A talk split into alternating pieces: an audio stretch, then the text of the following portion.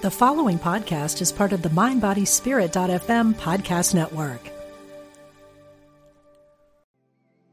Want to fearlessly explore your creative spirit? Join artist Susie K. Edwards for Path of the Butterfly, a weekend workshop at Omega Institute's beautiful campus in Rhinebeck, New York, May 24 through 26. Experiment with a variety of art forms, engage in mindfulness, walking, and silent meditation, and discover a new and free flowing creative vision. This workshop is for beginners and professional artists. Learn more at eomega.org/slash thrive. This episode is brought to you by Visit Williamsburg.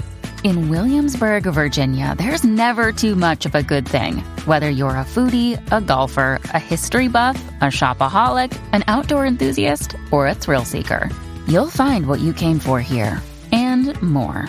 So ask yourself, what is it you want? Discover Williamsburg and plan your trip at visitwilliamsburg.com.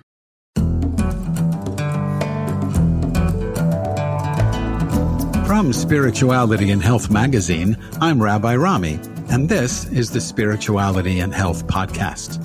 Thanks for joining us. Our guest today, Mark Nepo, is a beloved teacher, poet, and author of the New York Times bestseller, The Book of Awakening. He's also a regular columnist for Spirituality and Health magazine, and his new book is Surviving Storms Finding the Strength to Meet Adversity. You can read Mark's essay, Our Walk in the World, in the July August issue of Spirituality and Health. Mark Nepo, welcome to the podcast. Oh, thank you. It's great to be with you. Yeah, we were almost together a couple of weeks ago. We were both at Chautauqua.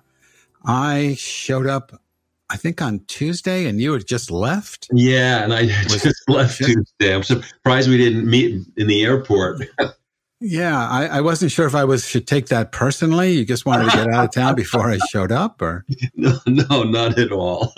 but we both were were absent when Salman Rushdie was attacked. So, oh my God, yeah. So I don't know if you have anything you want to say about that before we jump into the book, but well, I, I you know, I do, and and and it it ties into the book, you know, as we get into you know, I try in the beginning of the book. I mean, I don't have any answers. I'm just as frustrated as everybody else. But I try with the first part of the book, as you know, to give my own kind of guess at diagnosing how we are where we are in the last yeah, couple hundred years. And and one thing that keeps coming back, which I felt so much about the attack on Salman Rushdie, which echoes with the insurrection, is there seems to be that a good portion of our society globally has been severed from their direct connection to life. And so, therefore, there's a loss of reverence of life. And regardless of the cause or the seeming reason for such violence, there is such disassociation. I mean, such uh, you know i was uh, when, when i saw as if so many people did the insurrection on live on tv i was so stunned by the kind of barbaric violence and at the same time all these people are photographing themselves. There's this, this know, it's ridiculous like, like they're like they're in a, a video game. They can't tell between life and reality. And and i think the same kind of strange thing happened in this barbaric attack on Salman Rushdie. And yeah, you know, and I, and I think this isn't just my thought, but in many traditions, violence is is often the last attempt to feel. Hmm. You know, you, you write in the beginning of Surviving Storms, you use the phrase a collapse into narrowness and a contraction into cruelty. I'm paraphrasing. And, and that's that, I feel the same way. I was wondering if, you know, back in the 1950s, Albert Einstein had a letter published in the New York Times. It was a letter he wrote to a rabbi who had contacted him when the rabbi's son died. And Einstein was trying to well, I don't know what the Einstein was trying to do, but in the letter, in the letter, he wrote about what he called delusion of consciousness, an optical delusion of consciousness mm. that causes us to see things as other, you know, that we, we, you know, this disconnect between us and aliveness or us and life. Einstein was suggesting that it's built into our psyche through our biology because the way our eyes are situated in our heads, we naturally see ourselves apart from as uh, rather than a part of apart from whatever we're looking at whether it's another person or an animal or nature in general whatever it happens to be. And that seems to be part of this collapse of human civilization into what you're calling cruelty and narrowness. And it, it seems and I'd love to get your take on this. It seems to me that at this point in our history, I don't mean American history, I mean human mm. kind's history. At, at this point in our history, it seems inevitable. It's like unavoidable. We are going to have this dark night, this crucifixion of our species brought upon, brought on by this ignorance and arrogance and the fear that drives us to all this cruelty. What, what's your sense of that? Well, my my sense is, I mean, I, I don't know about that, that. That's interesting, Einstein's take on that. I don't know if I'm more in the camp of of that we're innately wired to connect and that so many of the things that we do and the fear that we follow block us and and and make that other part of us dominant i i feel i feel like we're we're in a place where we have been almost a, a perfect storm of dislocation and insulation. And therefore we have you know it's our turn. Every generation i feel ha, you know we have this we have our pandemic. Our parents generation had world war ii every generation has some occasion pointed occasion. Are we going to choose love over fear are we going to see how we're what we have in common or how we're different and you know what causes us to see difference as a problem and not as something to be heralded. Thank God you're not me. Why, why, you know, to teach me what I don't know. Help me here. And so I, I, kind of feel that this is all real and very strident and very difficult. And I feel like we'll, humanity will get through it, maybe not in this form. Who knows what will happen to us? But I, I do feel that, oh, how do I say this? That that I get I guess there's progress and there's incarnation and, and I believe more in incarnation than progress. So let me say what I mean by that. You know, progress is clearly the externally out in the world, the attempt to leave the world a little better for the next generation. So, you know, a very quick kind of hypothetical little story is a, a, a, group, a wandering tribe. They the elders find this mountain, this plateau, and they want to settle there so that their children will always have a view, a vast view of eternity and vastness. So they settle there and they clear all the trees. And then the next generation is born, they don't have to clear the trees. That's progress. But the fact that no one can see for anybody, that's incarnation. So, uh, regardless, those children have to open their eyes and see. They have to open their hearts and love. And so every generation, regardless of how many magnificent tools we have, we got to start all over again and love each other forward. And yeah, go ahead. Sorry. Well, just one more. You know, when I was doing this is within another book, but I discovered in doing some research about community that back in the dark ages in Europe, we we we are so self-centered in the West. We like to say it's the Dark Ages all over, but it was only Europe. The rest of the world was pretty enlightened back then. but the Dark Ages in Europe, only 10% of the population, European population, was literate.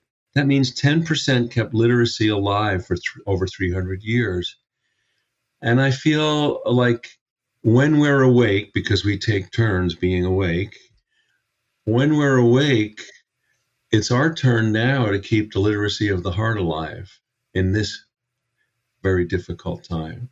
Yeah. I mean, I, I wouldn't disagree with that. I just think I'm, I'm not going to rely on it. I mean, in the parable that you gave us, you know, where they're on the plateau and they cut down all the trees, I'm thinking, well, that's it.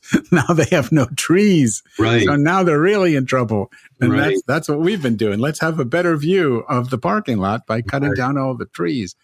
but I, I like your idea that that you know ten percent of the population, you know, sort of save the rest. I don't know if you've ever read it, but Thomas Cahill's book, How the Irish Saved Civilization. No, I haven't. It's a I must be a lot older than you, but it's an older book. He's got a really wonderful series. He talks about the Irish. He's got a book on the Jews. He's got a book on the Ro- the Greeks. Really fascinating guy. But how the Irish saved civilization. It's about that period, the Dark Ages, where in the Irish Catholic monasteries, the monks were preserving books. They weren't necessarily themselves literate, but they were copyists. Yeah. And they were saving not just Christian books, they were saving Aristotle and, you know, all kinds of important material that we could rediscover later. And without them, you know, civilization would not have progressed at all, probably. So at least that's, that's how I remember the book. That was the, the premise of the book as I remember it. But today we're burning books. Yeah. Today the librarians are on the front line of the hate squad. I mean, it, it's, I, I used to love, I wanted to be a journalist and then I wanted to be a librarian. Then I realized those are very hard careers. So I ended up being a rabbi. but, you know, and now a podcast host. I mean, I'm, I'm just evolving into the more, you know, the, the less work, the, the better for me. But you know, the, I, I look at those professions now and I see them as absolutely essential to the survival of our species. Yeah. And yet they're being attacked everywhere. Well, Uh, you know, one of one of the things that I tried to explore in there, one of the kind of fault lines, as I put it, in our in our society, is this this loss of of reality, the dissolution of reality, and how you know with the and nobody kind of planned it, but it seems to have have happened. How you know back when reality TV quote started, you know before that, movies and stories and cinema were understood as fables and myths as to to give us a relief from reality. Then there was a confusion between what was real and what was not, and now uh, now and now with Trump and Trumpism, there's a, there's an actual concerted effort to replace reality with falsehood, and it's absolutely insane. It's absolutely upside, Yeah, upside down. I, I found your, your comments on reality TV very interesting. So since I'm on this, I'm an old man kick. There was a, I, I guess today we call it a reality TV show called Queen for a Day. Does Uh-huh. that ring? Does that ring a bell? Yeah, yeah, yeah. Yeah, you know, and they found the most, oh, I don't know, people with, with these terrible burdens in their life. It was, it was all women. And these women were just suffering from the contingencies of life. And, and the audience would applaud to determine which woman was the worst off. And Yeah. that woman would get the prize.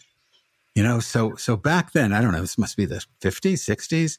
We, we, we recognize suffering and then i mean of the three contestants however many there were and, and we try to alleviate suffering for at least one of them today and i think there's an ex, there's an, an alternative show on the air but today it's the opposite it's just it's winning at all costs on these reality shows and you lie and you cheat and it's all scripted in there even though they they want you to believe it's unscripted.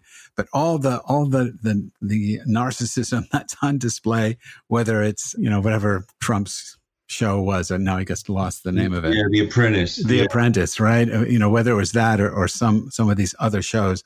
I mean it's it's we've we've lost our sense of compassion. And the only show i think that still has it though queen for a day is i mean it's suffering porn. It's you know it, it's just it, it revels in other people's suffering. Yeah. you get the show undercover boss and that's a contemporary show where you know the boss of a multi you know giant company goes and and disguises herself and goes out and and tries to find out what it's like to be a worker in the company.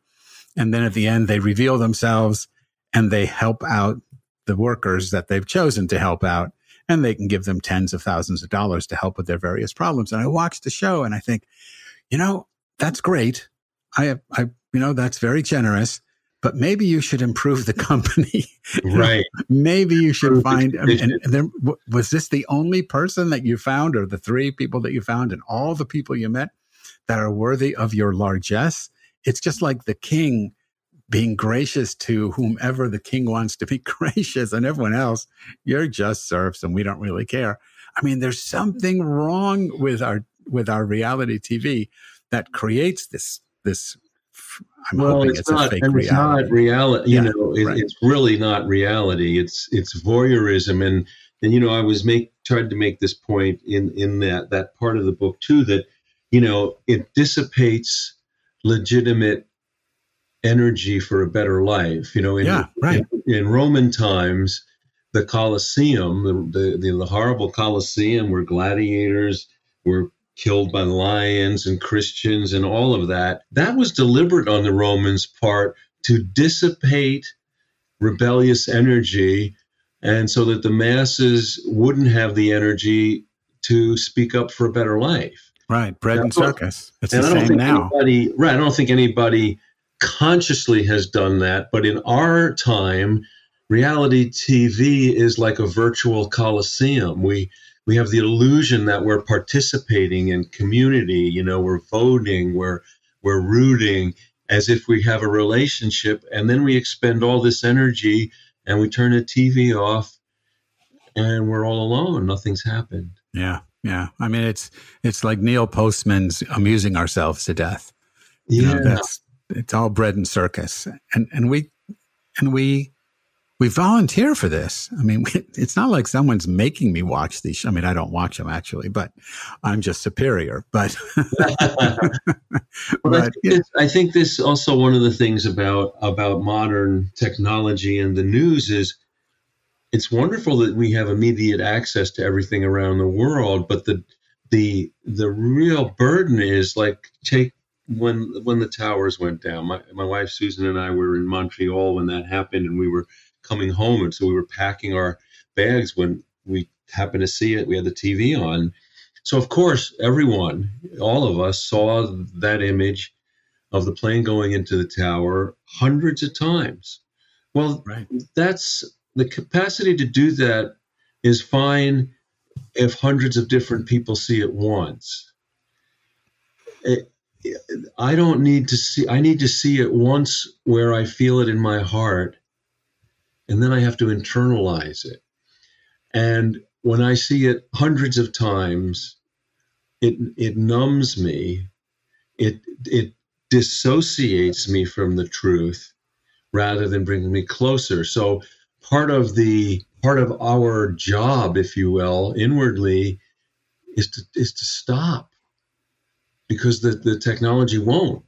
Right. So we have to stop. And, and so this is kind of like we, I think we're in a place where we, we need to develop kind of spiritual aerobics. You know, I mean, physical aerobics, you know, 200 years ago, we didn't have electricity and we had to cut wood and build a fire and, you know, so we didn't have to, we didn't, we got a lot of exercise. So now that we don't, I don't want to go back. I, I like having electricity and heat, but we have to then do yoga or jog or go to the gym. Well, I think we're at a place where the the inadvertent undercurrents of the modern world, we need we need to develop spiritual aerobics so that we're not swept in the undertow of technology and we lose our our sense of what's real and our sense of compassion and our sense of of each other i mean you know like if i a very simple thing about like uh, knowing what's real i mean if i put my hand in the water i don't have to ask you if it's wet i know what wet is Want to fearlessly explore your creative spirit? Join artist Susie K. Edwards for Path of the Butterfly a weekend workshop at Omega Institute's beautiful campus in Rhinebeck, New York, May 24 through 26. Experiment with a variety of art forms, engage in mindfulness, walking, and silent meditation, and discover a new and free flowing creative vision. This workshop is for beginners and professional artists. Learn more at eomega.org/thrive. All right, it's a little different with intangible things, but I know what pain is. I know what love is. I know what confusion is. How do we start to reconstruct our direct? There, there are facts, there are truths. Well, that's the question, right? I mean, that's what's happening. Are there facts anymore? When you when you watch like the twin towers go down over and over and over and over again, partly it's numbing, yeah. Partly it can be used for propaganda to get us to invade Afghanistan. Partly it also triggers the 9/11 truther movement you know, because you see it and you say, wait a minute, I, you know, I saw it one way and now I think I saw it a different way and now this can't be happening. It's all fake. I mean, it's, it's really bizarre. And, and I, I I'm not blaming anyone or anything because it's my choice to do the, you know, to watch it a hundred times.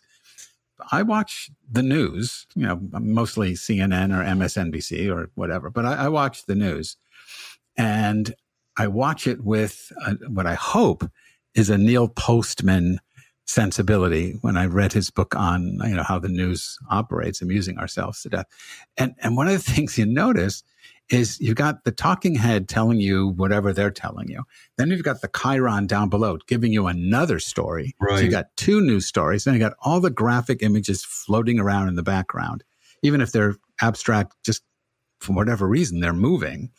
It, it's just this mind numbing kind of thing. And then, you know, it's like 17,000 people were destroyed in this blah, blah, blah, whatever it was.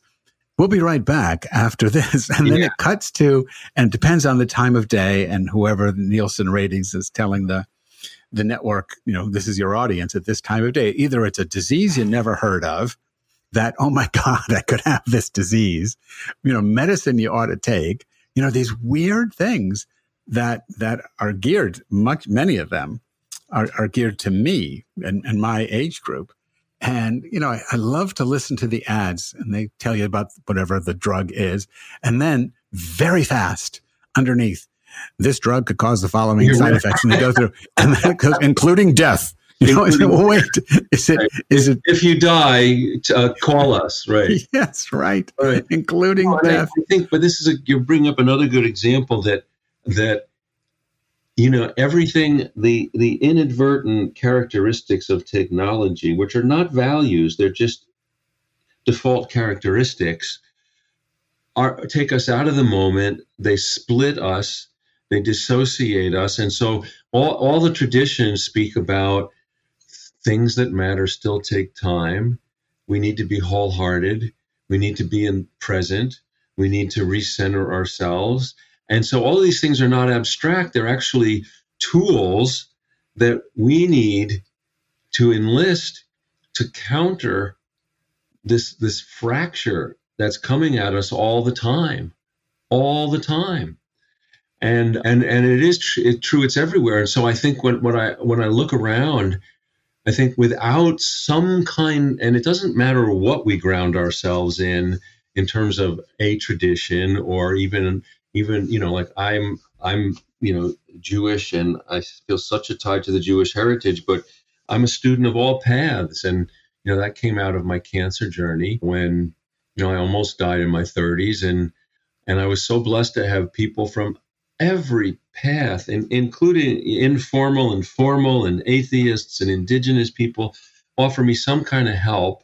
So when i woke up still here I was not, and all these years later, I'm still not wise enough to know what worked or what didn't. So I feel like I was challenged to believe in everything.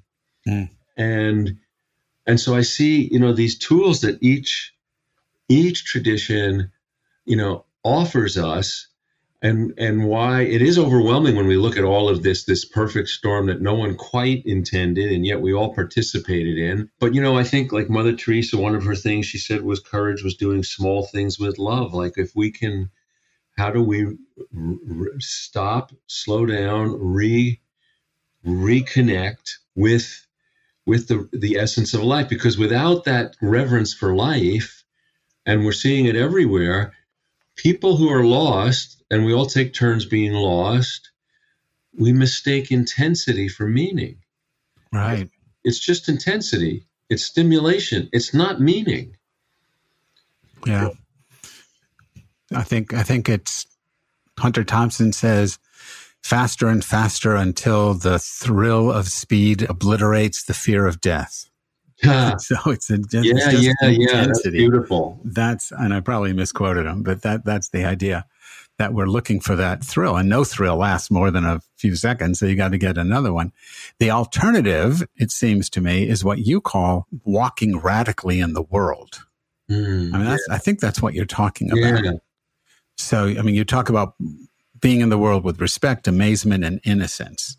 So, tell us a little bit more about that. Well, and and you know, when I take I look at the word radical, and I'm I'm interested in the origins of words, not because I'm a word geek, but because I have found that the origins of words are tend to be much more whole and helpful. That words actually erode like nature over time, you know, and so if we can go back, it's usually more helpful. And so the word radical, which we take politically to mean, you know, completely upending from the norm and progressing so quickly. But that's not the word radical actually means in forming a root, inherent to a root. So to be radical is to be concerned with the growth of our roots. And, you know, I, I, I talk about Abraham Heschel's no, notion of radical amazement. And yes, and innocence and, and respect means to look again. Inspect means to look in, and respect means to look again. So this this whole sense of how do we in a very and I think this comes out of my cancer journey. I'm very interested in in always how does this live in our lives in very particular ways which so there's no how to but how can we whoever's listening or you know what does this look like in your life what does it look like to to engage in in radical respect, looking looking at what matters all over again, kind of regaining the innocence like every one of us is an Adam and Eve all over again. And and you know, I can't be that all the time because I'm human, but when I when I fall off or when I'm confused or when I am numb or when I can't see clearly, what for me that means I give my full attention to whatever's before me wholeheartedly until it becomes my teacher.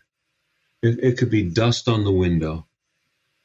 And not only does it break my self reference, but it, it, it gets my toe back into the water of life.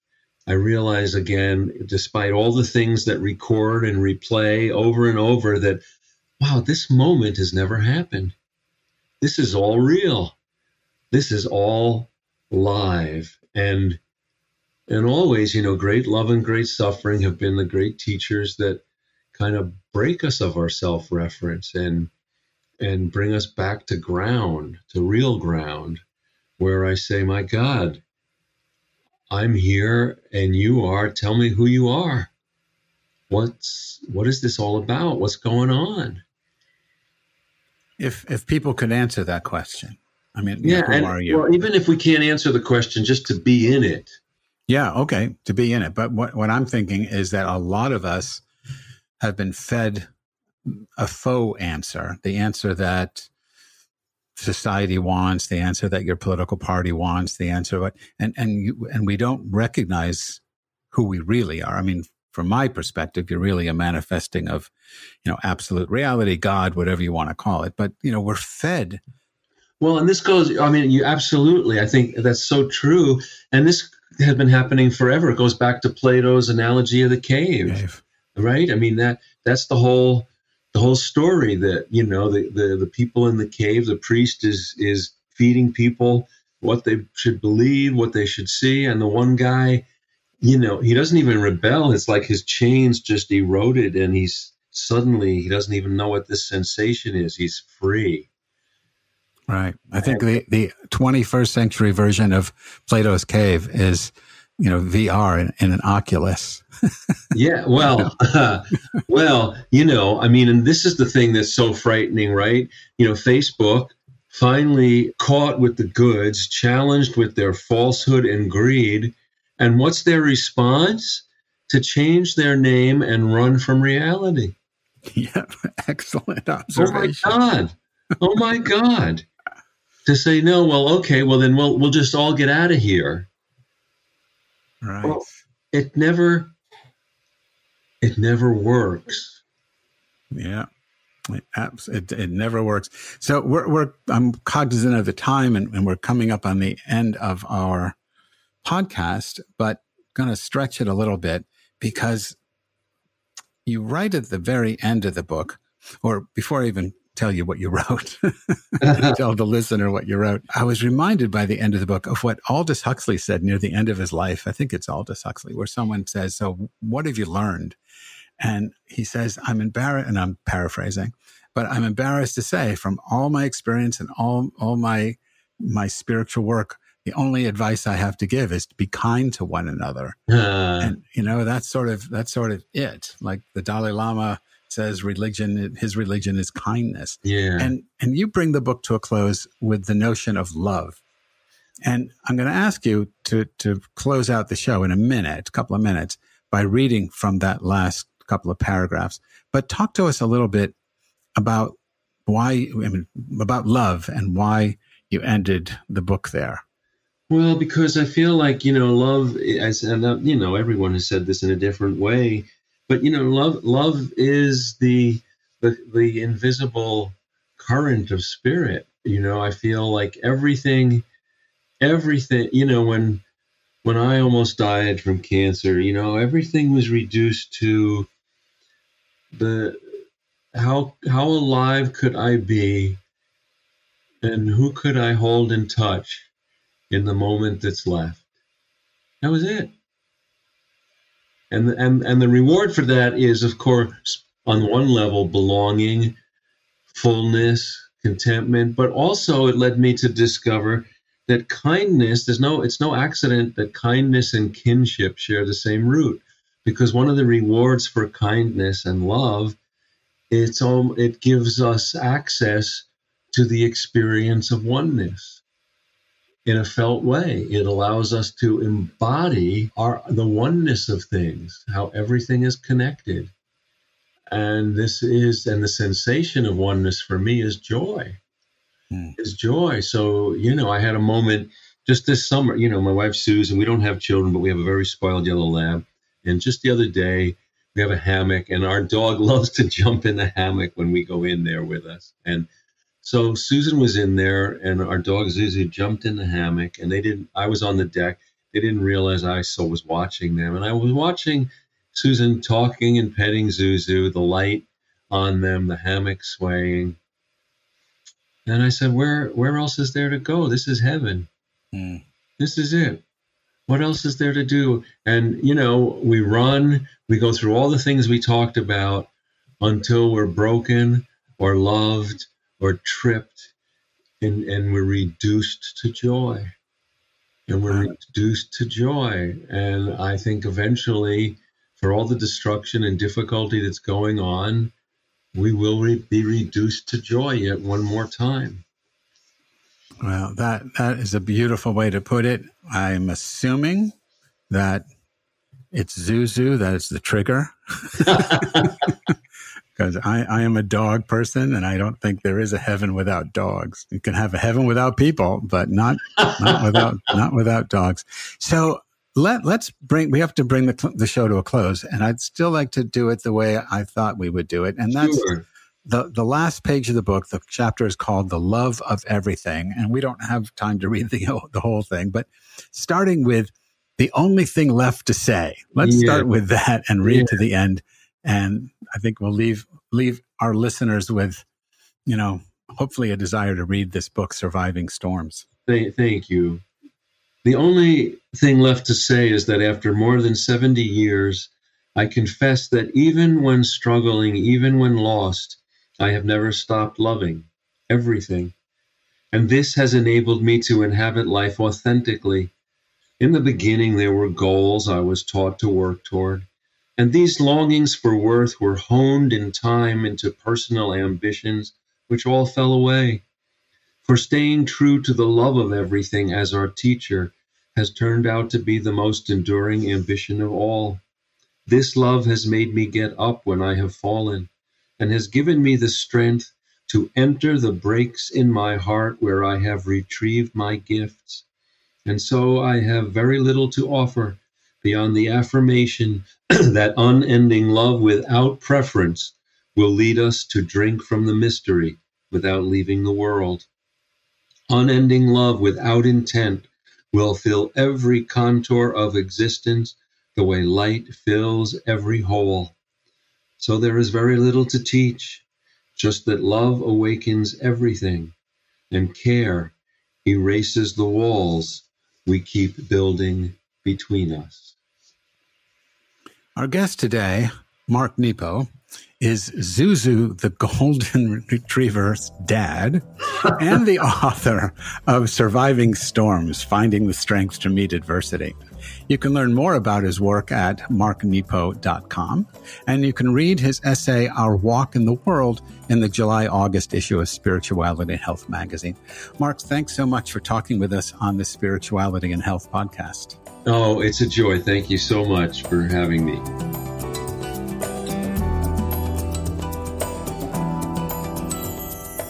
Spirituality and Health podcast is produced by Ezra Baker Trupiano. If you enjoyed this podcast, please leave us a five star rating on your podcast app. And if you're not already a subscriber to Spirituality and Health magazine, please become one at spiritualityhealth.com.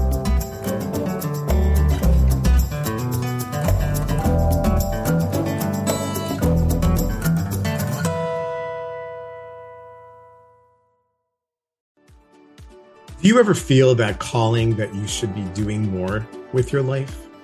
If you're unhappy with the status quo, I can help. My name is Elias Patras, and I'm an intuitive motivator, psychic medium, and motivational speaker. I know that feeling, and on my podcast, Your Inner Voice, I can help you answer that call to step into your life's purpose. I will show you how to recognize and listen to the signs and signals that are all around us and help you tap into your intuition. Join me for the show here on the mindbodyspirit.fm podcast network and wherever you get your podcasts. Let's connect, educate, and grow on this journey together.